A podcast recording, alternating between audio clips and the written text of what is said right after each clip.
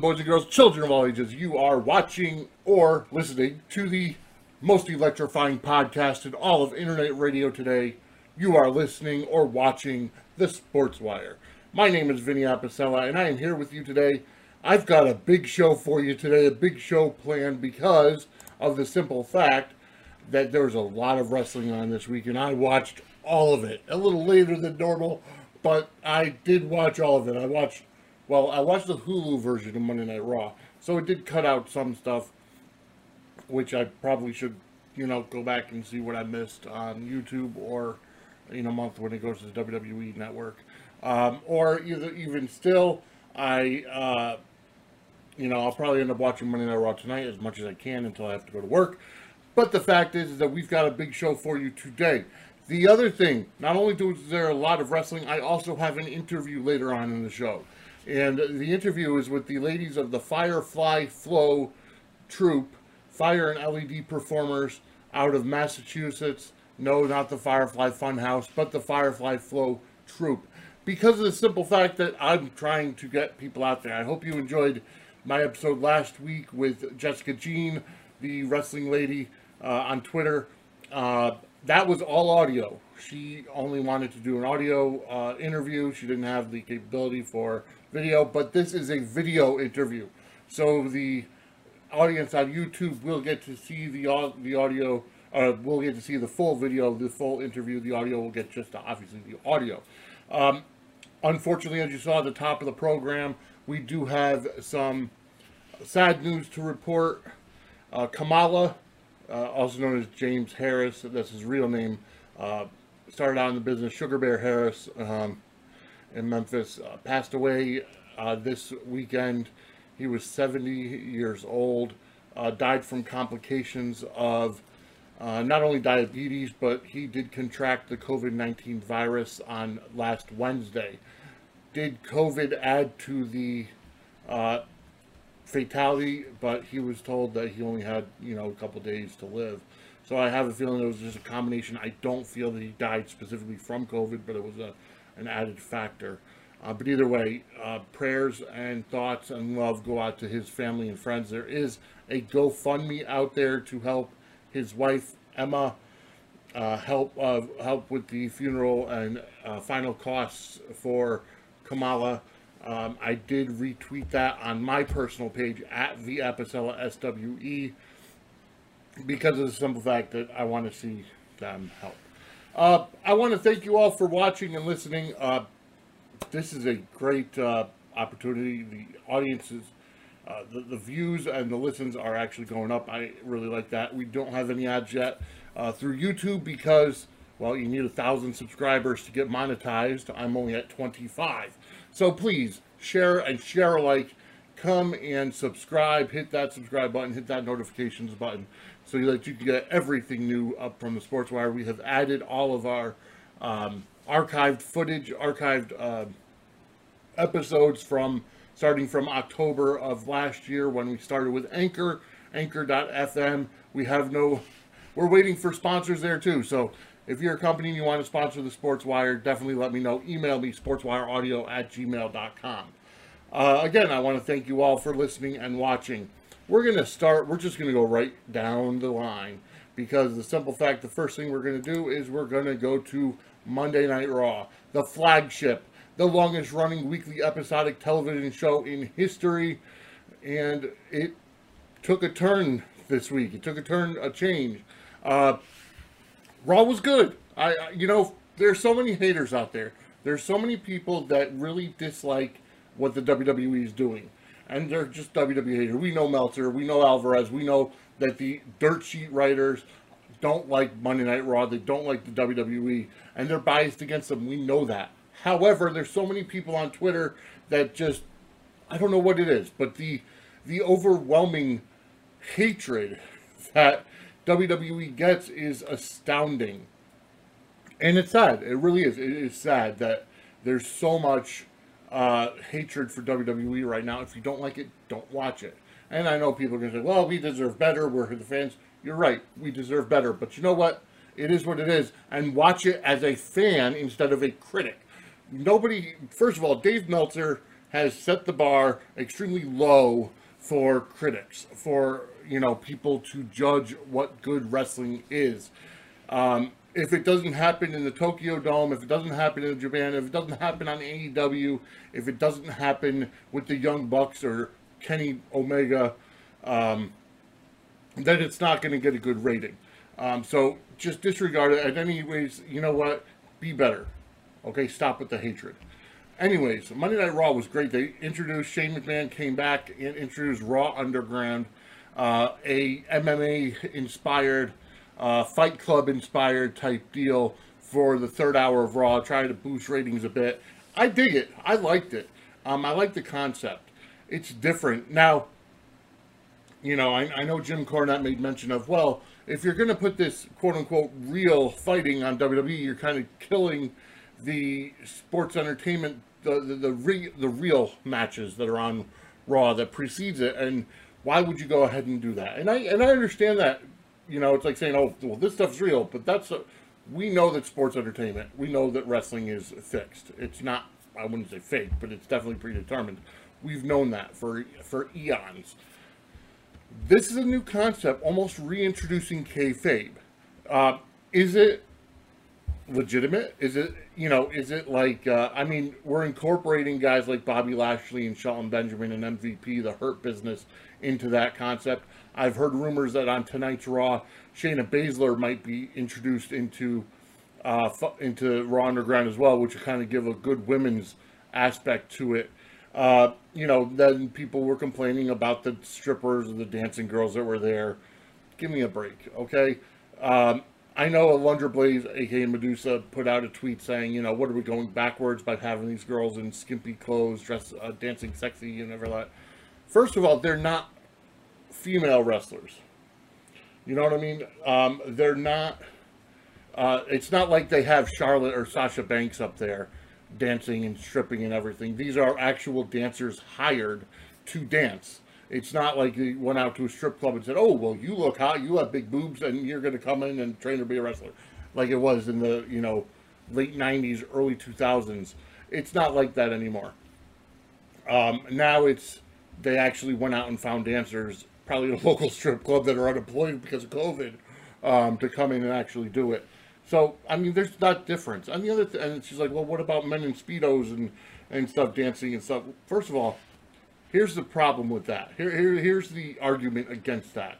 First of all, all wrestling is guys in speedos or, or guys that are you know um, scantily clad, so to speak. Um, gone. I mean, gone are the days where everybody's in like the tidy whities, like Tito Santana or Hulk Hogan or uh, Rick Martel. But you know, for the most part, a lot of guys still do wear them, but a lot of guys do wear trunks and stuff. But most of them are top, well, you know, have their shirts off anyway. So right there. The other thing is you don't see the NFL or the NBA having male cheerleaders on their teams for equality. Um, so what's the what's the gripe there? Anyways, I dug it, and I really liked having Bobby Lashley come in there. I would love to see for the next three three to four or five weeks have Bobby Lashley just dominate Raw Underground. Uh, he's a legitimate fighter. He is a, uh, an undefeated MMA fighter. Okay, he's a you know a legitimate athlete. I mean, they're all legitimate athletes. They're all uh, he's a legitimate wrestler from the uh, military, and uh, he can really dominate in a real fight situation. So with that said, I would love to see him dominate. Uh, you know, for the next few weeks, and all of a sudden, Paul Heyman and Brock Lesnar come in, and then we can get Lashley and Lesnar in a Raw Underground fight at say Summer. Uh, it's going to be past SummerSlam, maybe Payback, or uh, you know whatever else is going to be Hell in a Cell, which would give new meaning to Hell in a Cell if it's a Raw Underground style match. Hmm, think about it that way. Uh, but I dug it. I really enjoyed Monday Night Raw, and uh, going forward, I, I, I like what they're doing. And you know what? I'm I'm watching it as a fan, okay? And I've been called a WWE apologist and all this. That's not true. I am not a WWE apologist because I don't, you know, I mean, I enjoy the WWE, but I don't make excuses for them. Um, I just, I, I really like what they do. I'm really liking what they're doing. Uh, okay, so we're going to move now from Monday Night Raw. We're going to go now to the next night, Tuesday, in Impact. Yes, I've been watching Impact Wrestling. I got into it. Um, after Slammiversary and I saw Gallows and Anderson went over there, I saw EC3, EC3 and Eric Young returned. I saw Heath uh, get picked up. So I'm like, let me give it a chance. I haven't watched Impact in a long time. I tried watching it, you know, back when they first got their major TV deal. I tried watching it. It was all right. I mean, I watched it for Nash and Hall, and you know, I liked how Toby Keith was involved. Uh, then I, you know, I, that's where I first saw AJ Styles and Samoa Joe, and I and I liked when Kurt Angle went over there. Uh, but then, you know, when Eric Bischoff and Hulk Hogan went in, I watched, you know, for a little while. I watched the first couple episodes of the the new Monday Night War, you know, and it was all right, but I kind of grew out of it, you know, when when it was TNA, obviously. But then, but this new regime of Impact with Scott D'Amore and Don Callis and Tommy Dreamer has been doing pretty pretty well. I really I like Jordynne Grace. I like Deonna Purrazzo being the new Knockouts champion. Although they should really change it to, although Knockouts does does have a fighting correlation to it. All you know, regardless of whether it's meant for a very sexy woman. You know what I mean? But regardless, I do I am liking Impact. I don't like the whole wrestlers house. I don't like the you know, obviously I do have some critic critiques of uh, of what I enjoy in terms of wrestling, what I don't like in terms of wrestling. I do like the concept of having Eddie Edwards, the the Impact champion. I like having him do the open challenge every week. It's awesome. But why is it in the middle of the card? Why is it at the you know, I mean, okay, you're going to schedule something for the top of the hour so people don't change, but it's your world champion. It should be the main event. Um, I mean, this past week you did have Rich Swann, Rich Swann announce his retirement, but then get attacked by Eric Young. Uh, so I can understand why you put that on last. You want that emotional. You want that cliffhanger of what's going to happen next week with Eric Young, who's going to stand up for Rich Swann. Uh, Moose. Moose fought uh, Heath Slater, or Heath, excuse me, and if Heath won, he would get a contract at Impact. Moose is the self-proclaimed TNA World Champion. I kind of like the story they're going with. Uh, you know, he kind of brought it back from extinction, and now they technically have two world champions. You know, TNA and Impact. Now, TNA is kind of equivalent to the FTW title that's now in Impact in AEW uh, or the Million Dollar Championship that was back in the WWE, you know, Ted DiBiase's belt. But I like where they're going because eventually that story can build. Well, we've got two world champions now. Moose is going to say he's the rightful champion, and Eddie Edwards is the rightful champion, or whoever it may be down the line. Uh, then we could actually have a, you know, a unification match, and Moose can really back up the fact, oh, I may be the uncrowned champion, but now I'm going to beat you and be the crowned champion. Uh, so I like where that's going. Uh, and, and you know what? It may have started earlier, and the reason why Moose took the TNA championship maybe because he felt slighted from the Impact title picture or whatever. I don't know. I haven't followed it. I'm new. I'm just coming in blindly. So this is what I'm seeing as a new Impact fan, a new Impact Wrestling fan. I DVR it every Tuesday, and I usually watch it by Thursday or Friday, uh, except for this week. I'll get back. I'll get to that in a little bit. But I like what they're doing. Um, I don't like the Wrestle House. I don't like the intergendered stuff. Um, I know talking with Jessica Jean yesterday, she, you know, uh, last week, she did say, you know, she's for it. She said we're all trained wrestlers, and it doesn't have the connotation because we're of uh, domestic abuse because you know we're all uh, accepting of it, and uh, and you know the the they know that they're fighting, and you know, um, it's consensual, so to speak. Uh, but I still don't like it. I, I, I can't suspend disbelief enough. Like, unless I know your background, I, th- I think that's what the biggest thing is. Okay, and there are certain things that go into it uh, when it comes to intergender wrestling. So I'm going to go off on this tangent. Impact, like I said, I like it. I don't like the intergender stuff so much. But see, here's where it comes in. Here's, here's where I like okay? It has to have the believability. like a girl like Kylie Rae. Okay, she's been so supportive of intergen- intergender wrestling. Okay, and she did some of it on this show during the Wrestle House segments, which I'm not huge fan of, but because it's just it's corny. But I guess they got to fill some time, so it's not all wrestling. And Taya Valkyrie and Rosemary in it kind of bring the viewers with their sex appeal. Even Kylie Rae is quite cute. Um, and, and Tommy Dreamer is hilarious as the, so to speak, uh, ringleader of it. So I guess I'm doing more to say I like it rather than dislike it. But it's, you know, whatever. Intergender wrestling, okay? It needs to be, it has to have some believability behind it. And this maybe, this is probably because I'm an old school wrestling fan, so I like the believability aspect of wrestling. Like, can it really happen? Chyna, she was a bodybuilder. You know, she had that physique where, yeah, she could beat your ass if you're a guy. Absolutely. Um, Karma or Awesome Kong, sure. You know, she's a bigger gal. She's a bigger girl. You know, she would squash these these these model looking girls that were around back then. Okay, I get that. Beth Phoenix being in the men's rumble, you know, she didn't have that legitimate wrestling background. So I really, you know, but the way they built her, I guess, you know, was sure she was a glamazon. She's a bigger, but she wasn't that believable. Nyla Rose, calling out the elephant in the room, she's transgender. She was born a man. So to see her fighting men, okay, I get that. That's believable because she still has that muscle structure and that bone structure of a male. So to see her in a in a in an intergender match, I get it. Nia Jax, Samoan from the fighting Samoan families. Not to mention she's injured a lot of people. You know, uh, yeah, I could understand. I could I could get behind that. Um, Shayna Baszler, Sonya Deville, you know, backgrounds in martial arts and MMA. Absolutely. Ronda Rousey, same thing. You know, so there needs to be that kind of background. But when it comes to like Charlotte Flair, she wasn't a wrestler. She was a volleyball player. Yeah, she grew up in the business. Ric Flair's her father. Wrestling in her blood, she's fantastic. But no, I can't see her fighting a guy like, you know, uh, I mean, again, again, a lot of the guys are so small nowadays. uh, but like a Co- King Corbin, I can't see Charlotte versus King Corbin.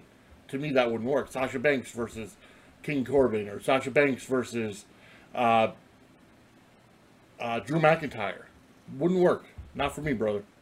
Uh, so, I it has to have that sense of believability behind it. And the other thing is, like, if you're going to put that on national television, how many women are watching that have been abused? And I get that everything is consensual and everything is agreed upon here, but you still have that triggering PTSD stuff. And, you know, while wrestling has tried to, wrestling has tried to go the way, you know, to, to warn about epileptic seizures and everything, they have to also warn that, you know, we're going to have intergender matches in this, in this. So that if you have, you know, uh, some trauma from from past experiences you may not want to watch or maybe you know we're letting you know ahead of time. So there needs to be that in my opinion. But again i'm a fan i'm an old school wrestling fan. So that's what it is. All right wednesday night wars. Aew let's go with them first seeing as they got 900000 viewers this week. Biggest news okay? That debate between jericho and orange cassidy. Awesome. It did more to put Orange Cassidy over than anything he did since Double or Nothing last year. Um, it showed more of his character. He talked. You know, it showed that he had brains, especially with the, the one about the rising ocean tides. Uh, the, you know, it made a fan out of me. I am now a fan of Orange Cassidy because of that. I couldn't get behind the guy that just came in the ring and, and put his hands in his pockets and then lightly tapped you with his kicks and whatever. Because that's garbage. That's just pure garbage. But now that he's got a personality and you can kind of see the personality, that's what gets people over. They should have did that last year. Because there wouldn't be so much hate for Orange Cassidy. Okay, but I mean, people dig it. Oh, he's over. You know, he, he gets the ratings. Then people are stupid. Uh, but whatever. You like what you like. I like what I like. I don't like. I didn't like Orange Cassidy until this week. Um, Cody and Matt Cardona taking on uh, two members of the Dork Order. Um, that Dark Order thing has to go. I mean, it, it really does. It's got, you know, there's, what, 10 people in there. Some of the guys are just named 5, 9, 10, the number. You know, they're jobbers. You know, we get it. It's, But it's, Brodie Lee is, there's so much wrong with the Dark Order gimmick. Okay? There's so much wrong with it. It's almost like a, a, a rib on the wrestling industry where you put all these guys together who who we know are jobbers, and you could put masks on them because they're interchangeable, and you really don't need to see who they are. Okay, and I get that. Brodie Lee though is not somebody that I could see as a legitimate leader, and the reason why, dude, shave the freaking beard. I mean, you can't see the facial. You can see the eyes, of course, but it's a different character. You're not Luke Harper anymore. You're not from the backwoods. Okay, you're not even a trucker like the Brodie Lee character was originally. Now you're the uh, exalted one, the chosen one, the leader of this of this group, of this uh, you know faction of ten guys that's growing bigger like the NWO. So they better watch it. Um, you know, Anna Jay somehow joined and nobody knew how or why. Uh, so shave your beard, kind of get a new gim- new uh, makeover. You want to be this Mr. Brodie Lee, kind of, you know, rip off of Mr. McMahon? Don't sneeze in front of me, pal. That's such good shit, pal. You know? Um, shave. Shave that beard off. You know, get your hair uh, styled in a, in a regular way. You want long hair? Fine. You know, wear the ponytail, whatever. Not a freaking man bun. Uh, but shave your freaking face, shave that beard off, shave, you know, so that we can see the the facial features. I think that's what the biggest issue is with Brodie Lee, and and his voice is too high pitched for who he for for the gimmick he's trying to portray.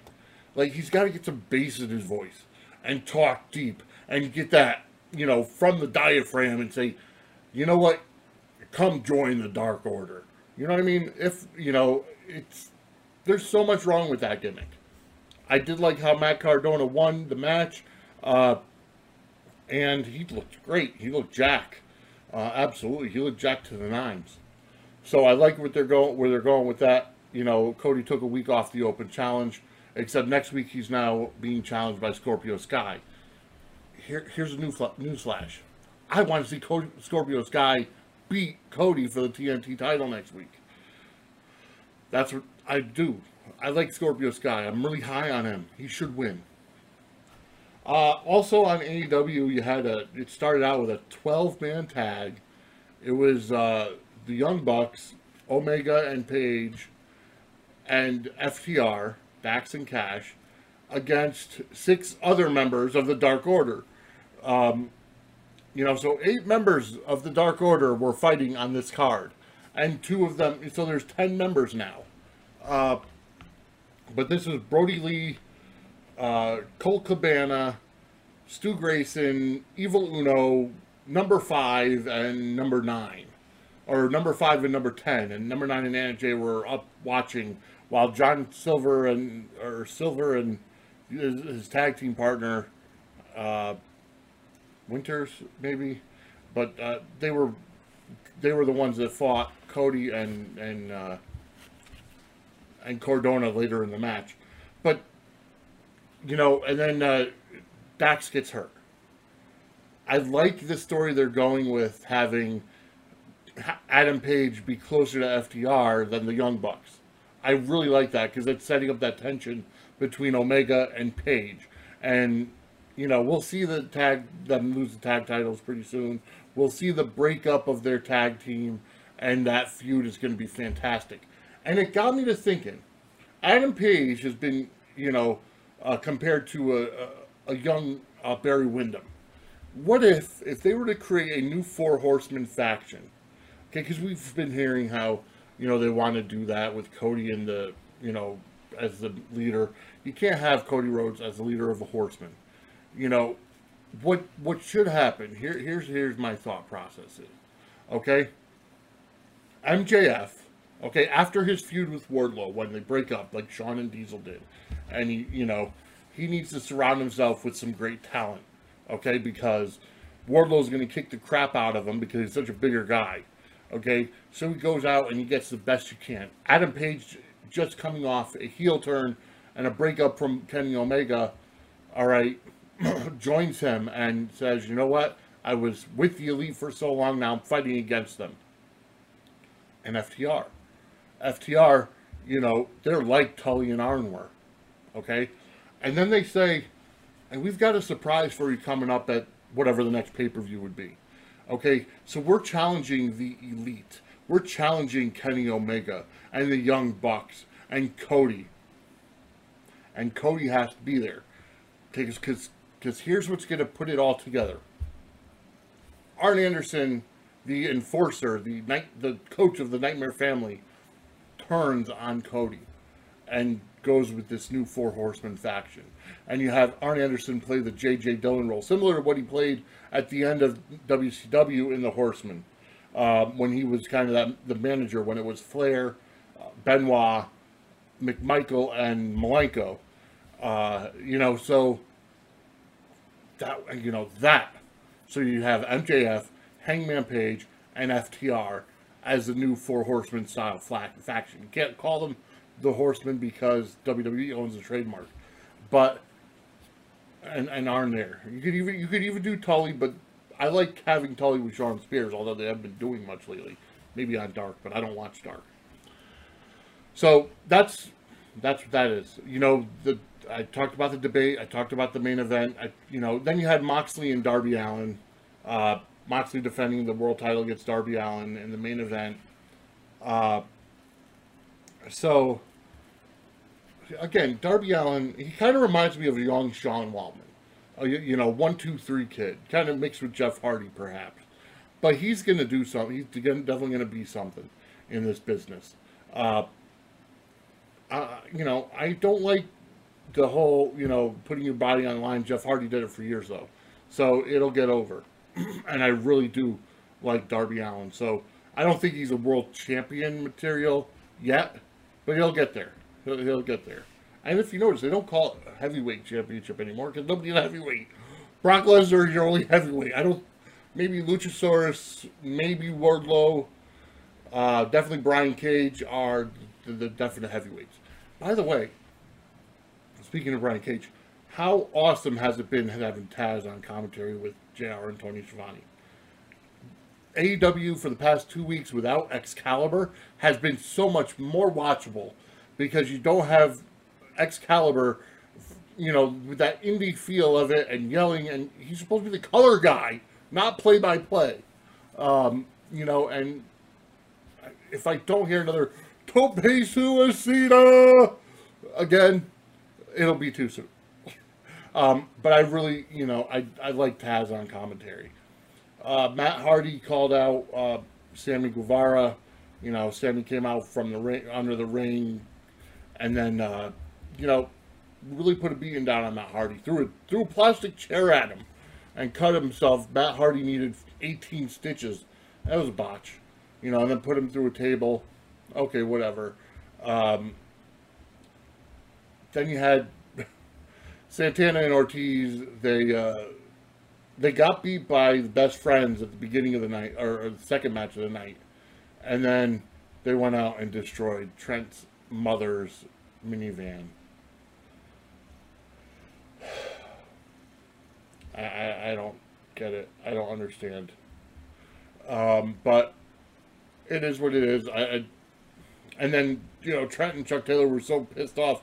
You're gonna apologize to my mother on speakerphone. Really? I, am sorry. I'm laughing about it. All right, let's, let's move on from AEW Let's get on to NXT, okay? Because I'm already a half hour in. I still got at least a half hour of an interview to go. But NXT, in my opinion, was great. I like how they're building up the feud between Karrion Cross and Keith Lee. Uh, I liked Keith Lee coming out last week with that great interview. You know, it kind of showed the, the, the, the dark side of Keith Lee, that, that pissed off giant. That's what we need, not the. I, you know, and it's like I love how Cornette calls him, you know, Professor Keith Lee, because that's how he talks. He's, I get it. He's educated, he's smart, he's intelligent, but your gimmick, your character, you know, it doesn't match. It's, it's like in, in, in Avengers Endgame, okay, when you see the Hulk, where where he, you know, the Hulk and Bruce Banner, or Bruce Banner, Banner, Bruce Banner, was able to integrate the Hulk with Bruce Banner. The Hulk lost something because because you have this gr- big green guy, the Hulk, talking like a an astrophysicist or whatever kind of scientist he was.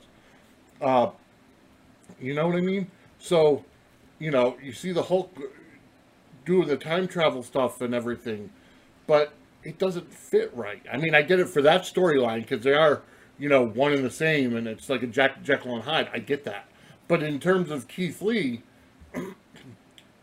the promos don't match the guy. So, I like Keith Lee. I really like how he how he's physical he is and how great he is. Um, but he's got to get into that zone, that, that pissed off, giant, angry guy zone. Because that's who he is. Uh, Rhea Ripley uh, facing off with Dakota Kai at the very beginning. Great match. I love them both. Um, Robert Stone's crew is growing with Mercedes Martinez, although she's not necessarily managed, just a muscle for Robert Stone. I like where that's going. Um, just fantastic. Adam Page, I'm sorry, not Adam Page, Adam Cole, uh, and Pat McAfee. Uh, McAfee being a celebrity, obviously he's been involved with the WWE for quite a while as, as more of a promo guy and uh, interviewer, pre-show type of talker. But now he's getting involved. And at NXT TakeOver 30, it's going to be Pat McAfee against Adam Cole. Uh, Adam Cole is a babyface in this. You know, you, you always look at the celebrity as a babyface. You know, when when it was uh, Mr. T, even go back to the very first WrestleMania, Mr. T and Hulk Hogan, you know, against, you know, they were always, the only exception I could probably say would probably be Floyd Mayweather when he faced the Big Show. And the only reason why that is because a lot of people don't like Mayweather with, because of all his money. you know what I mean? Even though Big Show was supposed to be the heel, I think Mayweather might have been a bigger heel than the Big Show. Uh, but throughout history, the celebrity, you know, Lawrence Taylor and Bam Bam, the celebrity has always been the baby face.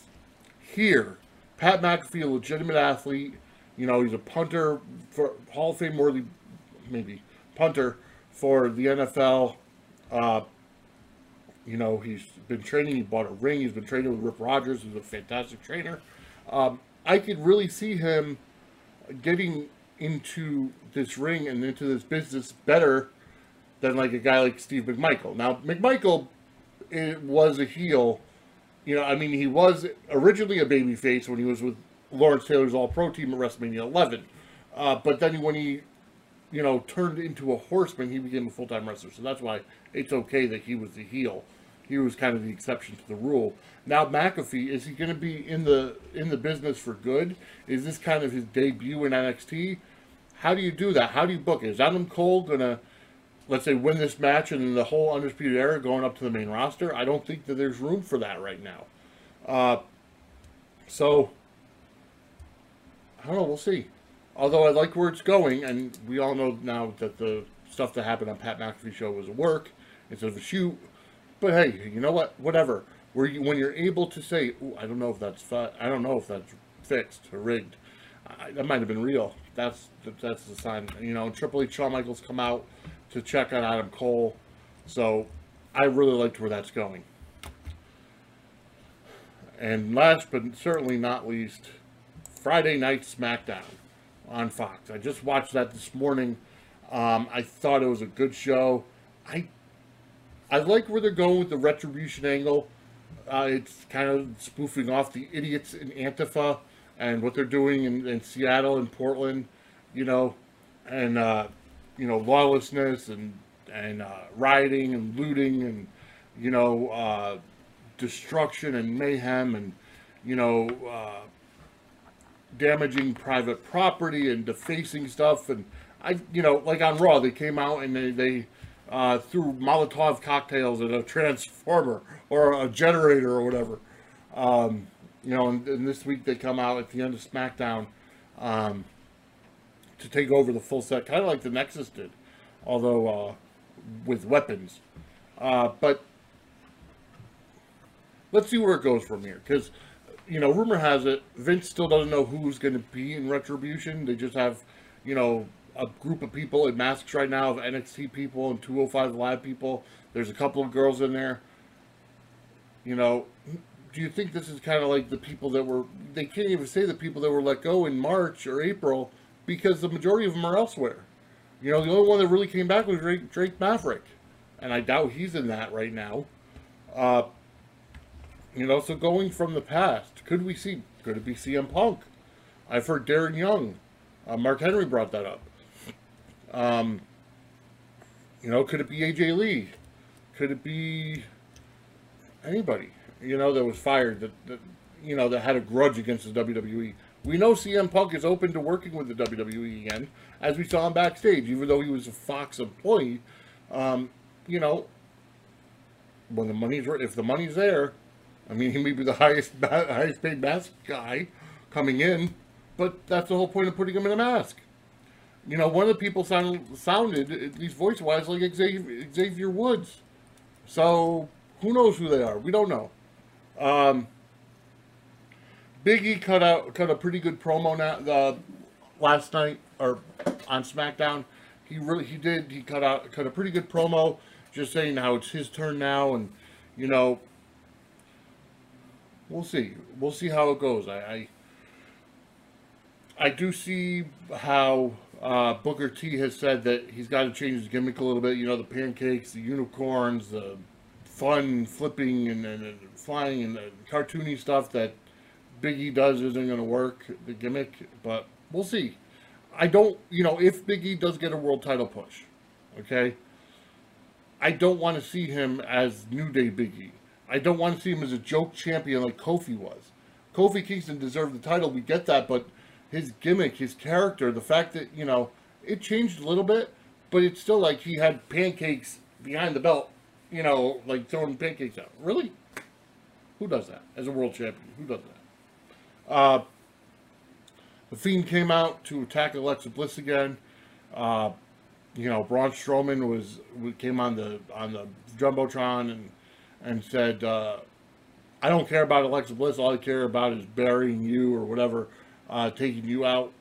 Um, so we'll see how that goes. Pretty good storytelling, pretty good storyline. I, I, really like it. I like Braun Strowman. Um, I like the Fiend. I like where this is going. Uh, I like incorporating Alexa Bliss in the storyline now, especially since her and Nikki are almost done. I think. Um, I see Nikki Cross branching out on her own as a single. Uh, let's see. We've also we also had uh, Baron Corbin taking on uh, Jeff Hardy. Uh, but earlier in the night, Matt Riddle faced Sheamus. Chad Gable, uh, Shorty G, came out to attack Riddle, as in to try to get the King's bounty that King Corbin put on Matt Riddle, uh, thus causing Sheamus the the match. Riddle won by disqualification, and I liked that that storyline was kind of weaved throughout the night. Um, Sheamus was pissed, obviously, and he attacked uh, uh, Chad Gable. Um, after that, because he said, "You cost me the match, fella. What are you doing?" After after Gable got beat up by Matt Riddle, uh, he got beat up by Sheamus. Um, and then Sheamus kind of confronted Corbin about it, and Corbin said, "Well, if I didn't have to worry about Jeff Hardy tonight." So that's kind of like what happened. Corbin faced Jeff Hardy. I believe Matt Riddle came out to um, cause the disqualification for Hardy to win, but then Sheamus came out and had a match with with uh, Sheamus came out and uh, had a match with Corbin. I like work. I like kind of like Corbin's character. He's you know he's the king, which is kind of stupid, but you know what? He he he's gone with it. You know, the dog food crap with with Roman Reigns back last year kind of sucked. Really sucked. But Or was that earlier this year? Is that how long this year's been so far? Uh, uh, but I, I, I kind of dig it. I do. Um, I'm waiting to see the uh, tri-branded battle royal on SmackDown next week. Winner faces Bayley at SummerSlam for the SmackDown Women's Championship. Now, what are they going to do with the tag titles? You know, having the having all the titles on two women just kind of is ridiculous, in my opinion. You know, because you could easily instead of having the the Raw Women's title on Sasha, you could have easily kept it on Asuka, and you could have easily said, "Oh well, you know what, Bayley, you have to defend your women your SmackDown title against X, whoever it's going to be." You know, but but you also have to worry about defending your tag titles with Sasha against this other team, you know, let's say the Iconics, and what happens if Bayley gets hurt? You know, let's say the SmackDown Women's title is first on the card, and she gets hurt, so Sasha's got to defend the title by herself. So, you know, but now Sasha is the Raw Women's Championship, so now they're focusing on those titles, and the tag titles are back relegated to obscurity. Wow. So that's pretty much that is. Uh, so enjoy. I, I enjoyed it. I have to say, my best, my pick for best show of the week would probably have to go to. Out of all of them, uh, this is a tough one because I, I would probably have to go with NXT. I gotta say NXT is probably my winner this week. Um, again, it had its flaws, but I really like the angle with with Adam Cole and Pat McAfee. So let's see where that goes. I, in other news, um, next week I'll get back to some general hospital news now that GH is back in production and and back uh, showing new episodes. This is good. Today starts the second week of new episodes, so I'll get into some GH next week. Um, but Sunday, uh, this drops Monday, August 10th. Sunday, August 9th. I've been because of uh, Tropical Storm Isaias. I've been so backed up with watching wrestling between power outages and, and, and work and everything. Uh, I have to say that last night I watched Impact, AEW, and NXT back to back to back I will never submit, subject myself to that again. It was just insane. Uh, just too much wrestling. Too much. And, you know, what? I'm not even getting into Ring of Honor or MLW. So, uh, or New Japan. So, just a lot. All right, so this is going to be a very long episode. Like I said, we're already at 43 minutes now, uh, at least. Uh, 45 minutes now. Again, rest in peace, Kamala.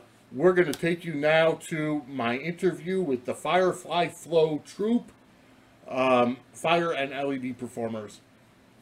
Have a great day and enjoy the interview.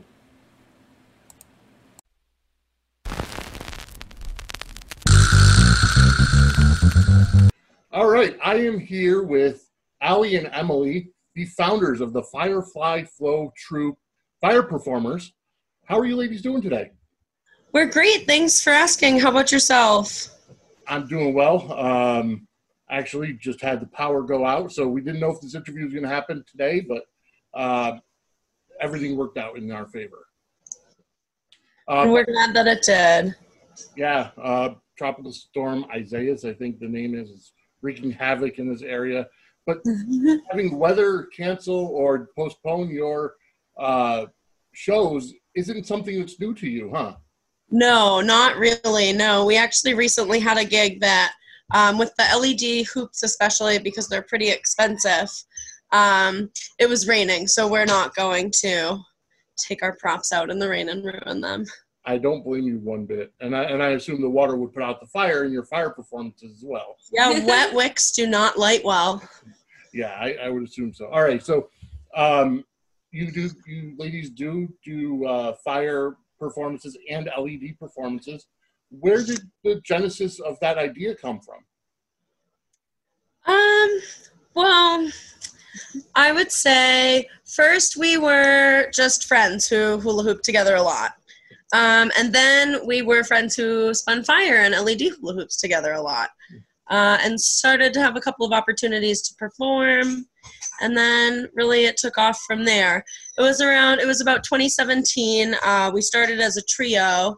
And then in 2019, due to uh, popular demand, uh, we ended up having a six member troupe now. Oh, awesome. Yep. That's fantastic. So 2019, you expand, you pretty much double in size.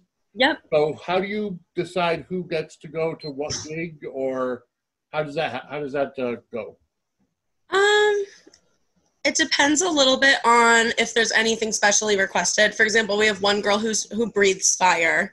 Oh, so wow. if that's requested, you know, I I am not one of the people that can go and do that gig. Um, so it sort of it depends on what's requested, and uh, then we just really try to do it uh, in a fair way. All the girls put a lot of work into it, so we try to give everyone equal opportunities to perform. That's fantastic. All right. So, what got you interested in the LED performing and the fire performing? Now, you did mention before the show that all six of you ladies had your own LED hula hoops beforehand. Um, Yep. so, what got you in, interested in that? Um, well, so we've all been interested in flow arts for probably the last like seven to 10 years. Okay. Um, flow arts is prop manipulation combined with dance, combined with meditation. Um, people, I don't know. So that's like hula hoops, poi, staff, fans, fire. Can you think of any other ones? um, levitation wand. Yeah, there's all sorts of different props that you can sort of dance with, and it's really just about art and expressing yourself in a different way. So we all kind of had a love for that before we found each other, and sort of developed a friendship, and then our business through through that. That's awesome. I, I you know, and it's it's funny. Uh, well, I actually met you two ladies last weekend or a couple weekends ago uh, at a birthday party that you performed at. And I have to say, the, the performance was fantastic. oh, thanks Thank so much. you. You're very welcome. And I, I was very uh, impressed with the fire eating. Um, I, I- and I noticed you had to take a drink of water afterwards. I, I can't assume that tastes very well. uh, no, yeah, I just like to rinse my mouth out uh, with water after. It's a good habit to be in. It's a little bit safer. You get any of the fuel that may have been left in your mouth out. I- I- yeah. Um, but that so you guys do kids' birthday parties. What other kinds of uh, gigs do you do you get uh, requests for?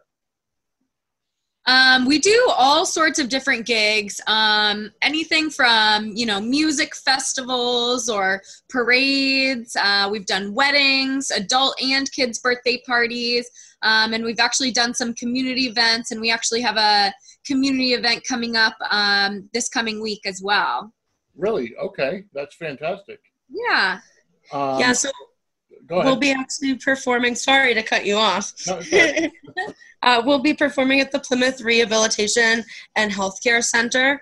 Um, Emily and one of the other girls in the troupe work there. Uh, and so it's been really sad and hard on the residents not being able to see family members. So we're going to hopefully cheer up some days for them. That's awesome. I, I, I really applaud that. I, I, uh, Thank you. I, I know with my grandmother personally being in a nursing home, it's it's tough on them. Uh, Yeah, absolutely. especially with the way the visitation is right now. You have to wear a mask. You have to be six feet apart. Yeah, it's very sad. and with the people, uh, you know, and a lot of the people in nursing homes are hard of hearing. So when you're wearing a mask, muffles the sound even more. Absolutely. And they can't read your lips either. Right, exactly. Um, how has the pandemic affected your your business? Was there ti- were there times where you had to postpone everything and kind of take some time off, or Yeah, yeah. At the very so we actually had a really, really busy 2020 planned. Yeah, it was going to be our Um, busiest season yet. We were really taking off. Yep. Uh, and then of course when COVID hit, all of the fest like festivals and sort of like The bigger events, Bigger events. obviously canceled. yeah canceled or postponed, which who knows when at this point that's going to be postponed until. Um, and then we did have a couple of private parties that we had booked ahead of time during COVID, Mhm. um, but they were further out. So we sort of uh, worked with the clients and said that we were going to see how COVID went and then touch base at a later date. Um, we sort of stopped doing much of anything and really didn't get together uh, for a couple of months there. Uh, we did a lot of actually online stuff. We did a couple of challenges and tutorials and had the girls sort of get involved with online things as opposed to um, getting together in person. That's really interesting. How? I mean, I, I guess it's just pretty much setting up your webcam and or your phone and doing your your uh, routine online. But I mean, how much of a big how big of an area do you need? Are, is it something that you could do indoors, or do you have to be out? I mean, obviously the fire has to be outdoors. We stopped with fire spinning because you do need a safety. So unless you were quarantining with someone, you really can't safely spin fire by yourself. You always need to have a safety present. Um, Emily was holding the blanket. Uh, Exactly. Okay. Yeah. Yeah. All right. So that makes, which is uh, what I figured, but now to hear it directly from you, it makes sense. yeah.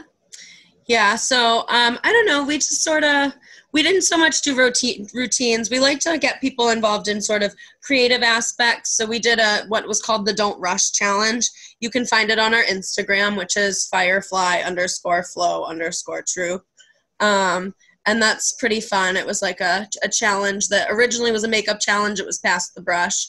It got adopted by Flow Arts, so that was pretty fun. So we just tried to keep people involved and still having a good time with flow arts but in a socially distanced and safe way That is that's awesome. I uh, I wish I had known earlier. Now I'm not, not me personally. I'm not on Instagram or Facebook. I'm more on Twitter. Um, do you guys? I mean, obviously, you just mentioned you had the Instagram. How big of a following have you grown from your use of social media?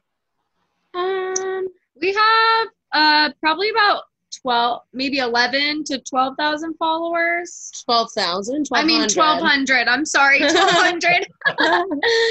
um, yeah, we don't have that um, as much of a following as um, yeah we're a pretty new troupe Yeah, we're very new, honest. yeah.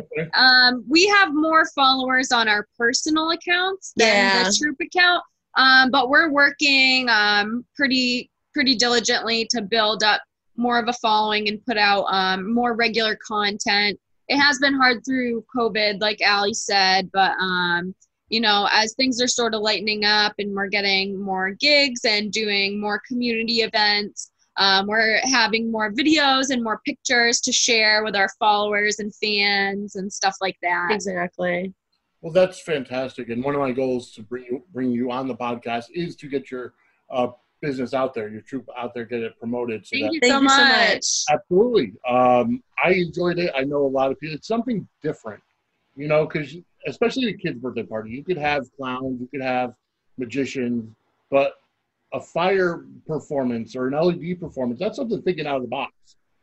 Yeah, uh, we actually do all sorts of different things too. Um, you know, we you saw the fire dancing, you saw the eating, you didn't see the breathing.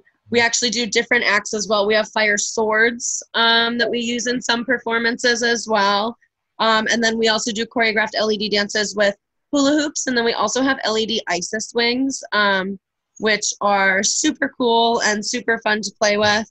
Uh, and we're hoping to get other LED props soon as well. Okay. Um, the other things we've done too, which have been really, really fun, have been like we did the parade for the Provincetown for Carnival Week, Mhm. um, and our float actually won, so that was really fun. It was Game of Thrones themed. Um, Emily was Khaleesi. I was a dragon. That was originally It's they really wanted us. fun. Yeah, it was really, really fun.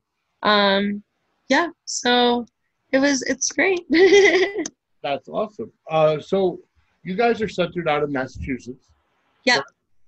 Um, how far is your reach in terms of uh, where you're where you're able to go for gigs on a reasonable day?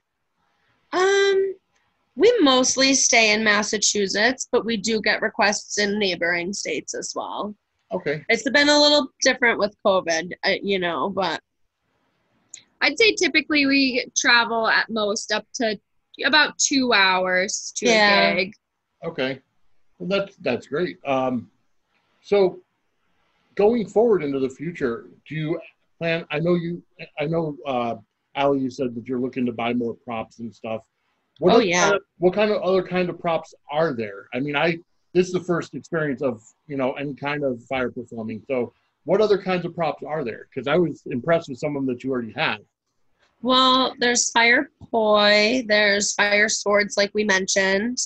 Um, there are hollow eating torches, which are a little bit different than the eating torches that we have. They're kind of one step up. Okay. Um, there are fire crowns, um, so Oh, sort yeah. of like a big queen's crown, but with flames coming off of it. Oh. Um, there are fire belts. fire well. belts and big wings, big fire wings. Um, yeah, I mean, you Fire you skirt, dream it, skirt. they can make it. Yeah. So, do you have a like? Do you have a company that you specifically go through to buy the props, or is it whatever you can find?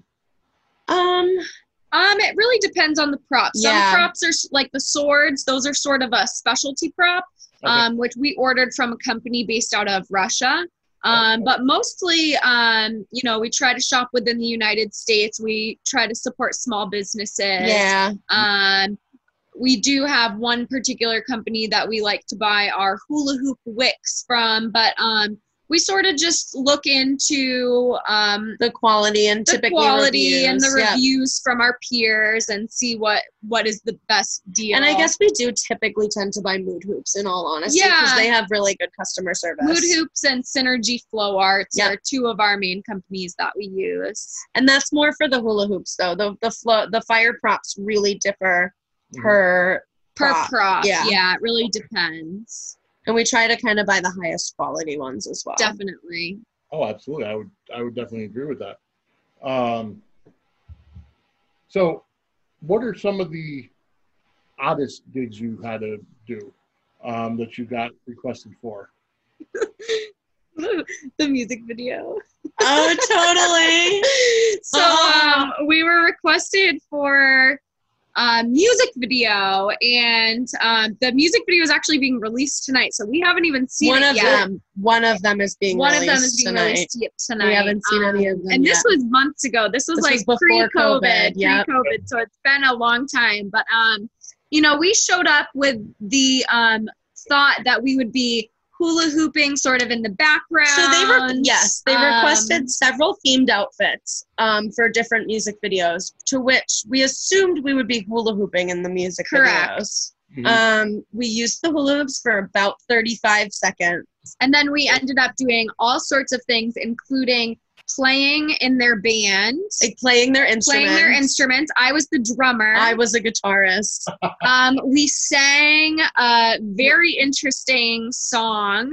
Yep, Um, we did. We sang in their music we had video. to sing in the music video. Yeah. we put um, on cat masks. we put on cat masks and ran around as cat. We did that. yeah. And that's just to name a few things. I Yeah. mean, so that was probably our artist gig request It we've ever fun, had. But it was very fun, and we yeah, it was enjoyed it very, very so fun. much. We always um, have a good time. And we got to keep the cat masks. We so that to- was the best part. yeah, definitely. Well, that's awesome. Uh, wow. So you've you've done quite a bit then. yeah. yeah.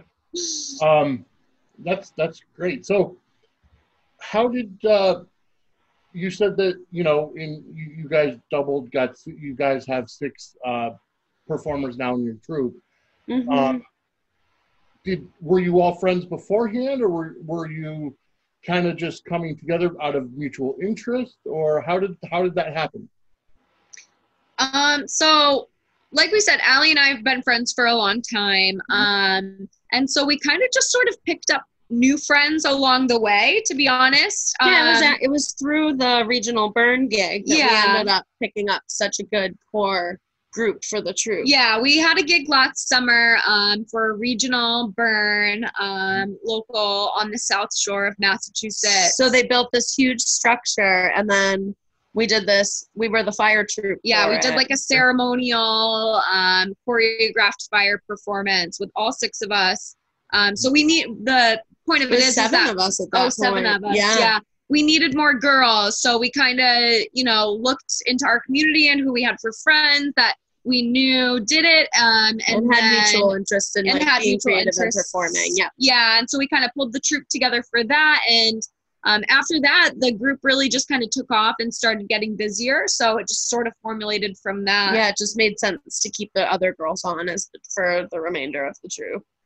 That's great. Um, how about now? You guys, you did mention you know needing to have somebody there as a safety, holding some kind of a blanket in case a mishap goes on. Yes. To happen. Have you ever had to use it? Like, Um, I mean- anything that happened like that. So you use it anyway, typically to extinguish props. Like if, I for saw that. example, if someone's new to a prop or they get a little bit tired or they just want to put the prop out. Uh, you can easily extinguish the prop with the fire safety blanket. So we've never had any huge catastrophe. No, Um, but you always have someone there just because, you know, just to be safe. just to be safe. Better safe than sorry. Of course, Absolutely. absolutely. I agree. Um, Yeah. Yeah, no, we've never had any huge mishaps or anything. We've never had to use our insurance either. So yeah, that's great. knock Okay. I can imagine insurance must be outrageous for something like that. It's not too bad. Okay. It's not too bad, and um, we like to look at it that as long as we're, you know, fulfilling gigs, that sort of pays for itself in the end. Yep. So. Of course. Absolutely. Uh, so, what do your family and friends think? Like the people that are, you know, that you're close to in your life, how Mm-hmm. how have they uh, been? Have they been supportive of this, or have they kind of been like, "Oh my God, you're going to set yourself on fire one day"? Um, a little bit of both, I would say. I think at first, a lot of "What are you doing? You're Absolutely. crazy. Absolutely. I don't support this." I got a call at 8:30 in the morning once from my grandmother who goes, "Alexandra, I just saw you eating fire on the internet. What's this about?" And I got a I got a lecture for about 25 minutes about it. then she ends going, "Just don't tell me about it. I don't want to see it. I don't want to know." I think Okay. then after we started to get um, some, you know, a little bit bigger of gigs, and they started seeing that we're being paid, and um, we're, you and know, we're professional and we're about it. professional, we're trained, we're insured. Um, more support started coming. And once they've seen it a couple times in real life, yeah, then it changes from oh my god to wow that's really cool you're really good at right, that Yeah. Well, that's great. Um, was this something that you had set out to do, or was something you, you've kind of fell into?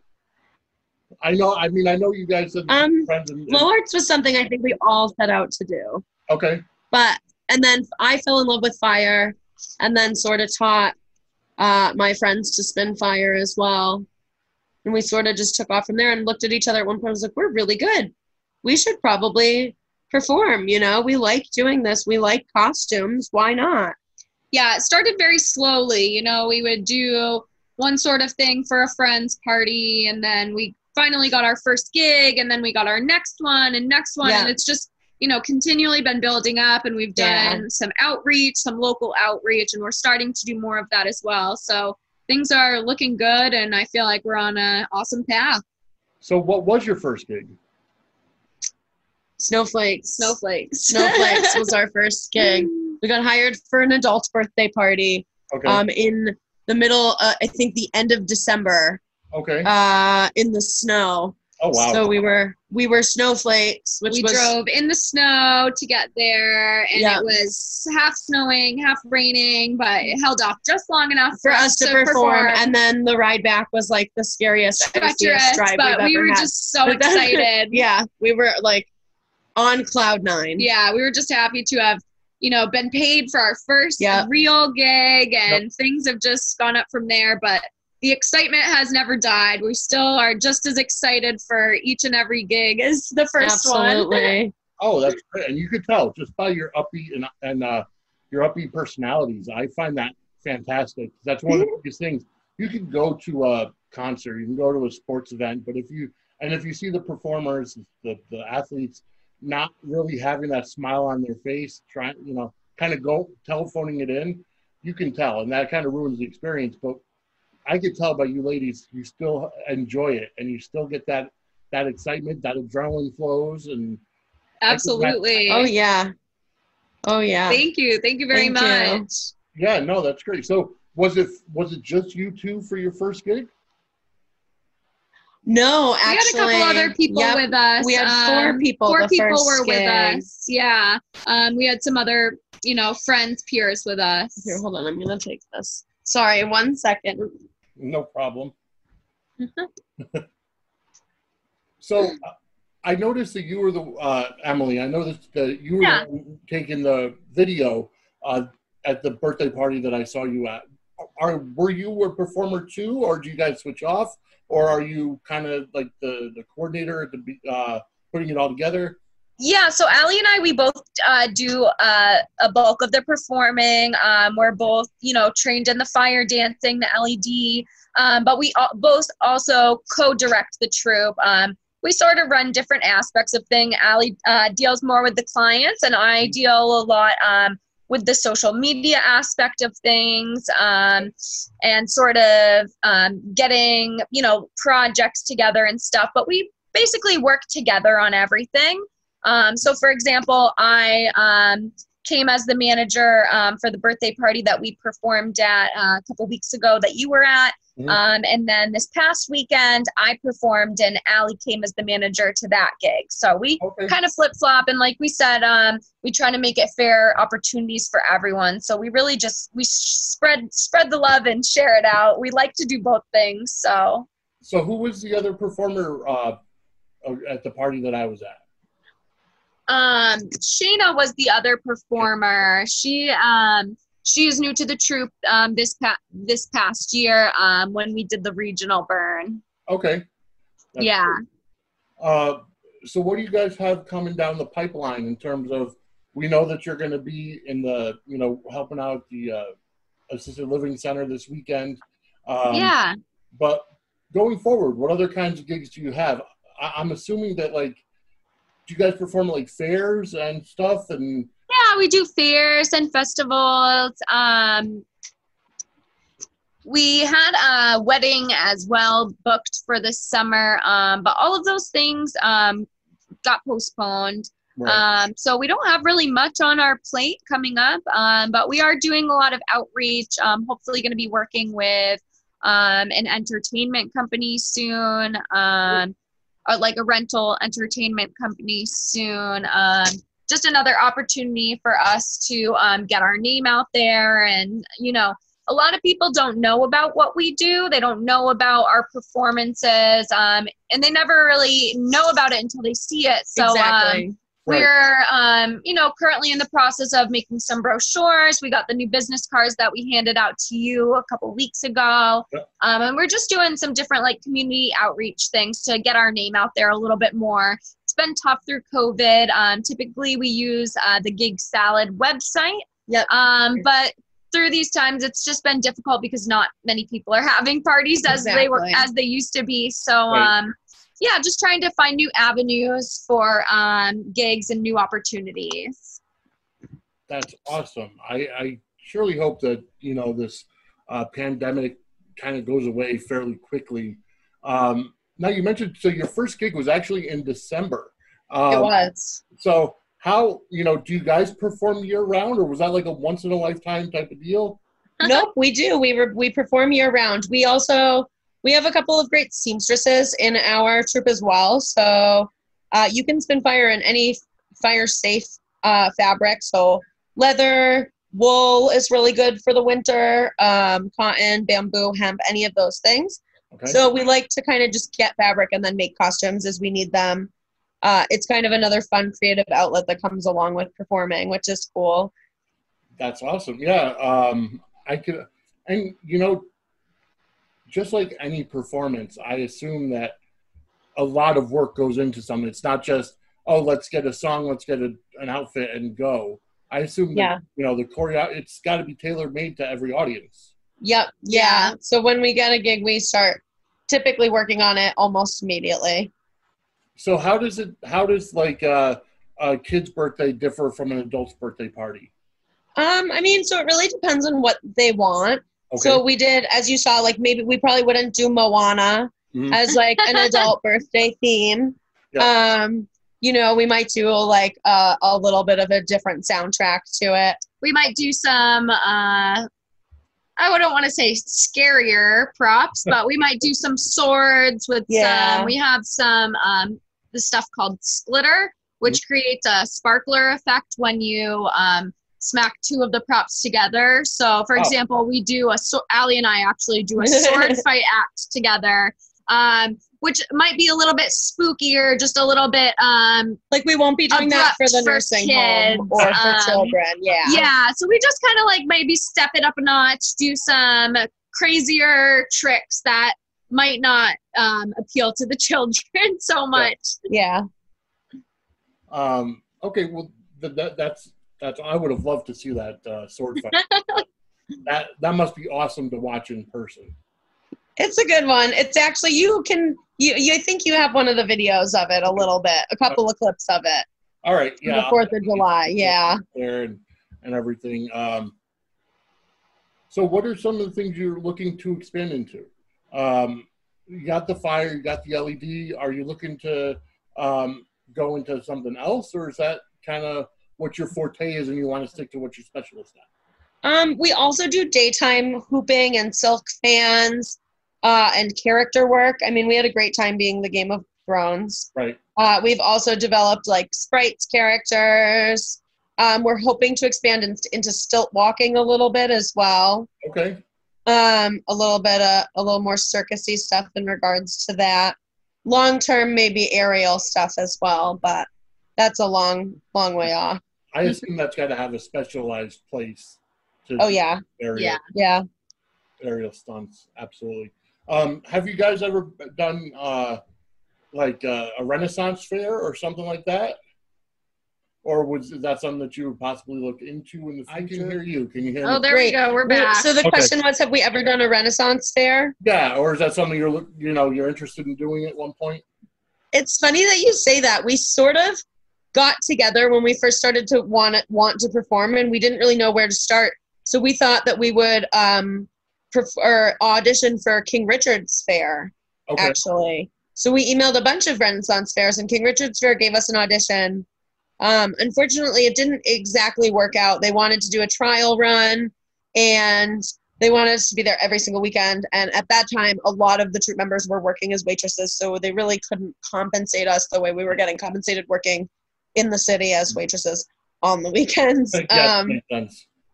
Sometimes you have to pay the bills, unfortunately. Yeah, that was Um, when we were first starting out. Um, and since then, to be honest, we've been so busy with other things that we haven't really had the opportunity to reach out to um, them again or reach out to any other ones. But that's definitely something we'd be interested in doing. Yeah. Definitely up our alley. Um, hopefully, get into that uh, or get into one soon in the future.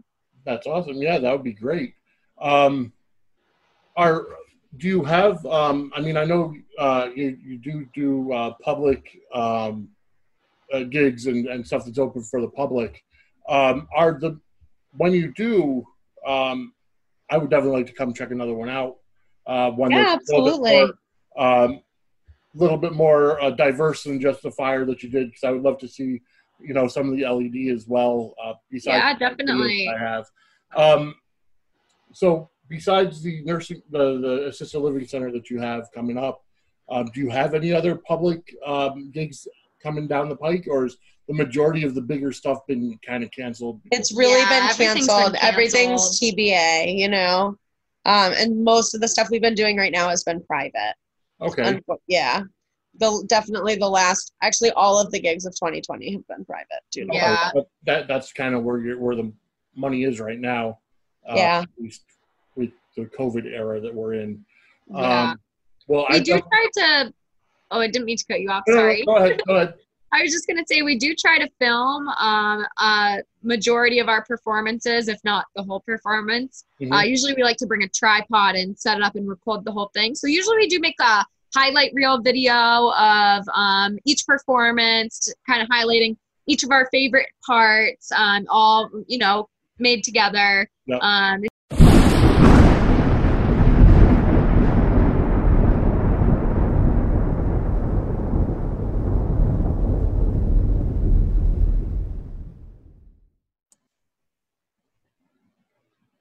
Okay, folks, I am back with the ladies of the Firefly Flow uh, troupe. We did get cut off uh, during our original interview, um, which we talked about uh, how they had gotten their gigs canceled because of weather before. Um, yeah. that actually, you know, happened here. Her uh, tropical storm Isaias or Isaias or however they want to uh, pronounce it came through and knocked out the power here in New Britain, Connecticut. So I lost all power, but the interview was saved as you just saw. Um, so we're just here to kind of continue, conclude the interview, and finish up. We didn't want to leave anything uh, untied. But uh, how was your weekend? Uh, it was pretty good. Uh, I was on Cape, so that was kind of nice visiting some family. Very nice. Yeah. Uh, and Emily, how about you? My weekend was good too. Yeah, I just relaxed and um, hung out on the lake and soaked up some sun. It was a good time. what about you? Uh, I worked. I work at a hotel, and due to all of the the electric uh, going out in Connecticut, we were swamped with uh, people from EverSource Energy coming in from uh, all over the region to uh, descend on Connecticut to restore power.